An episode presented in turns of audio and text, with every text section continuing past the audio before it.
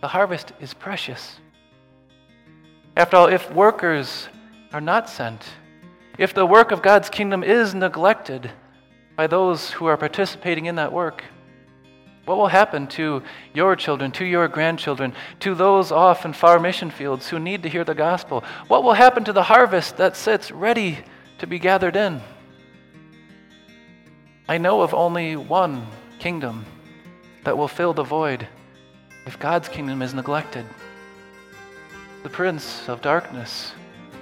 He is ever eager and ready to devour and destroy God's harvest if his people neglect the harvest work.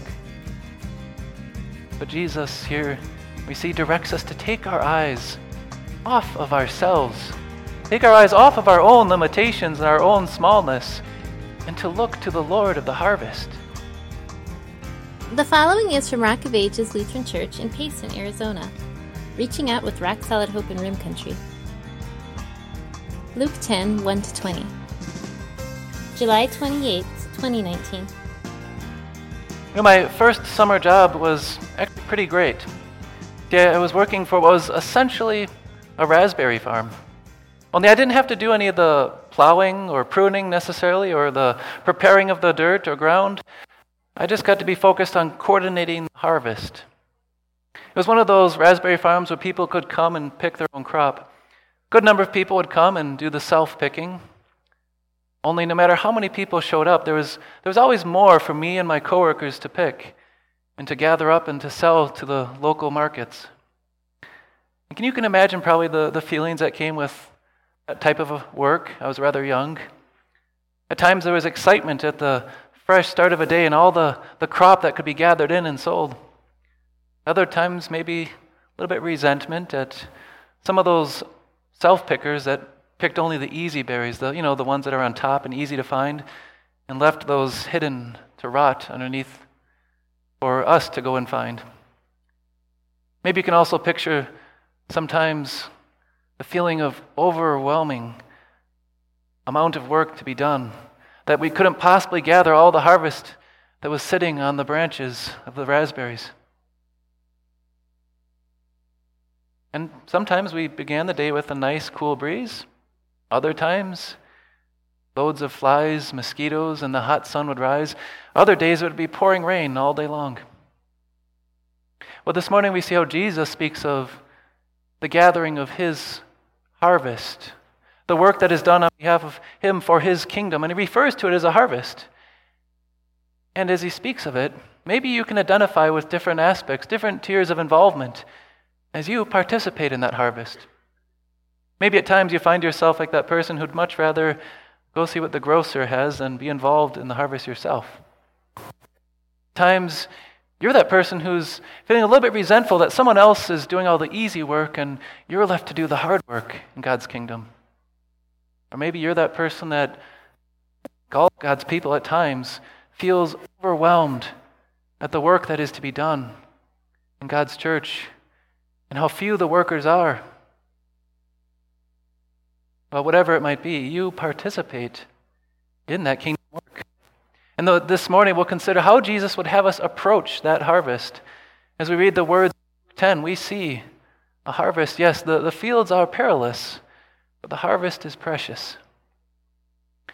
Recall how last week we looked at Jesus headed on his way south now. And as, he's traveling south from Capernaum, he's headed towards Jerusalem. And as he goes along, he's inviting people to join in the work of his kingdom. He says, Follow me. Proclaim the good news of the kingdom of God. And we saw last week how that calls for total commitment for those that would take their hand off the plow and follow him and serve in his kingdom. And yet we see Jesus had no trouble finding at least 72 others who would go ahead of him and carry out that harvest work. And Jesus sends them out on the task, and they're to go ahead of him, gathering in the harvest as he approaches Jerusalem. So Jesus outlines for them what the work is like. He says to them, The harvest is plentiful Take note, just, just starting off, how Jesus does not tell them to go out and plow the fields. He doesn't say they're the ones that have to prepare the crop and water it and tend to it. No, he just says there's a harvest and it's plentiful. They're to go out and prepare and gather in what God has already harvested and made. And the harvest is sitting and waiting and ready. Jesus already has won souls for the kingdom of God. He has paid the price with his own blood, and he has prepared a harvest. They simply now have to go out in his name, proclaim the good news of his kingdom, and through the preaching, people would come to repentance and faith and be gathered into the kingdom of God. Same today. The harvest is great.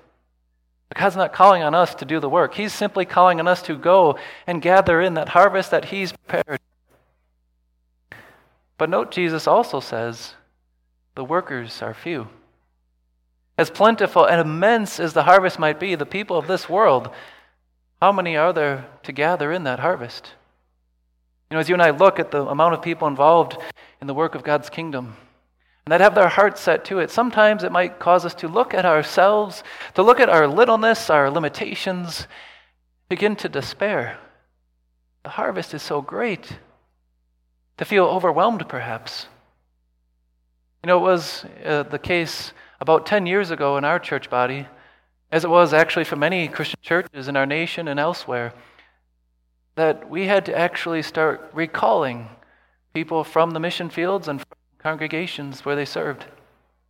Missionaries had been sent out around the world on behalf of our name to preach the name of Christ and harvest his kingdom. And yet we had to tell them to come back home because, not because of a lack of a harvest, not because of the lack of a need, but simply because of the lack of financial support. And it was the same, too, as you look at the trend over the last decades in our church body here at home. Our church body has one of the larger Christian school systems in the nation 300 elementary schools plus, and 25 high schools, 400 early childhood centers. And yet, in those elementary schools and high schools, the enrollment declined over the past decades. And some of the schools had to close down. Certainly not because there are less children. There are more children today than there were decades ago, but really because of a lack of interest and support from parents, from congregations. The workers are few. And sometimes the workers are few because the support is not there. And it's not always the congregation and the failure of the parents or people that should be sending workers. Sometimes the call goes out and the workers are not to be found. Also, we've seen in the past decades a decline in those who are willing to dedicate their, commit their time to full time gospel ministry. Our worker training college, where our student teachers from for this summer, Martin Luther College, has seen a decline in the past decade. Where are the workers willing to say, Send me, I'll do full time work? And it's not just our church body, many Christian congregations around the world are looking for those who will work. There are schools, Christian schools, asking for workers, but unable to find those willing to serve. There are congregations wanting full time dedicated pastoral ministry, but can find no one who's qualified and willing to serve them at this time.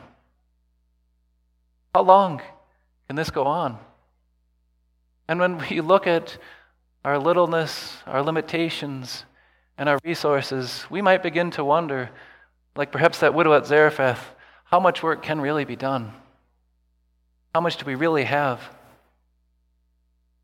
But Jesus here, we see, directs us to take our eyes off of ourselves, take our eyes off of our own limitations and our own smallness, and to look to the Lord of the harvest. Because the harvest is precious. After all, if workers are not sent, if the work of God's kingdom is neglected by those who are participating in that work, what will happen to your children, to your grandchildren, to those off in far mission fields who need to hear the gospel? What will happen to the harvest that sits ready to be gathered in? I know of only one kingdom that will fill the void if God's kingdom is neglected the prince of darkness. He is ever eager and ready to devour and destroy God's harvest if his people neglect the harvest work. That's why Jesus has us take our eyes off of ourselves to the precious harvest that He has prepared. And He is the Lord of the harvest. He begins with by telling His disciples, Pray, ask that the Lord of the harvest send out workers. Though you and I may not all be directly involved in full time harvest ministry in God's kingdom, God still asks all of us to pray. to pour out your hearts to the Lord of the harvest that his harvest be done, and to ask that the harvest be gathered.